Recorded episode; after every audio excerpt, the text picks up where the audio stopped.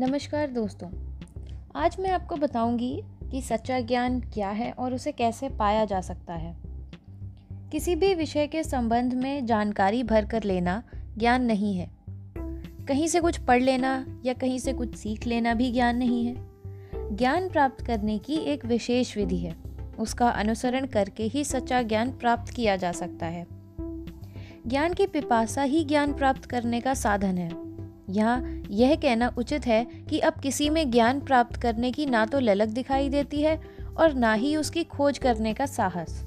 बस, कुछ इधर से पढ़ लिया, कुछ उधर से सुन लिया और अपने मस्तिष्क में संकलित कर हो गए त्वरित ज्ञानी।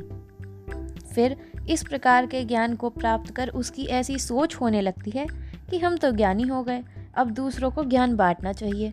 तो शुरू हो जाता है शब्दों का खेल। लेकिन इस प्रकार के ज्ञान से स्वयं की आत्मा का कोई उत्थान नहीं होता और ना ही इससे वह दूसरों का भला कर पाता है। ऐसे ज्ञान का कोई भी प्रभाव किसी पर नहीं पड़ता।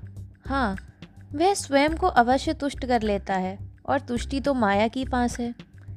जब आत्मा की उन्नति नहीं हो पाती तो मन प्रबल होकर जीव को नचाने ही लगता है।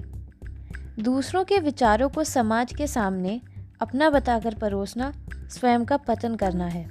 और अन्य जीवों को माया के भ्रम में, जाल में फंसा देना है। इससे वह मनुष्य पाप का भागी बन जाता है। चोरी तो चोरी ही है, चाहे वह धन की हो, चाहे वह वस्तु की हो, या फिर किसी के विचारों की। ऐसे लोगों को सावधान हो जाना चाहिए। ज्ञान प्राप्त करने की सच्ची विधि से ही जीव का उद्धार हो पाता है, और उस ज्ञान को प्राप्त करने के लिए जीव का किसी तत्वदर्शी संत की खोज कर उनकी शरण में जाना पड़ेगा। तभी पूर्ण ज्ञान प्राप्त होगा।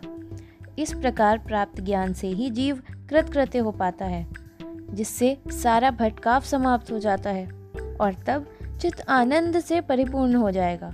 यही है ज्ञान प्राप्त करने का सच्चा मार्ग।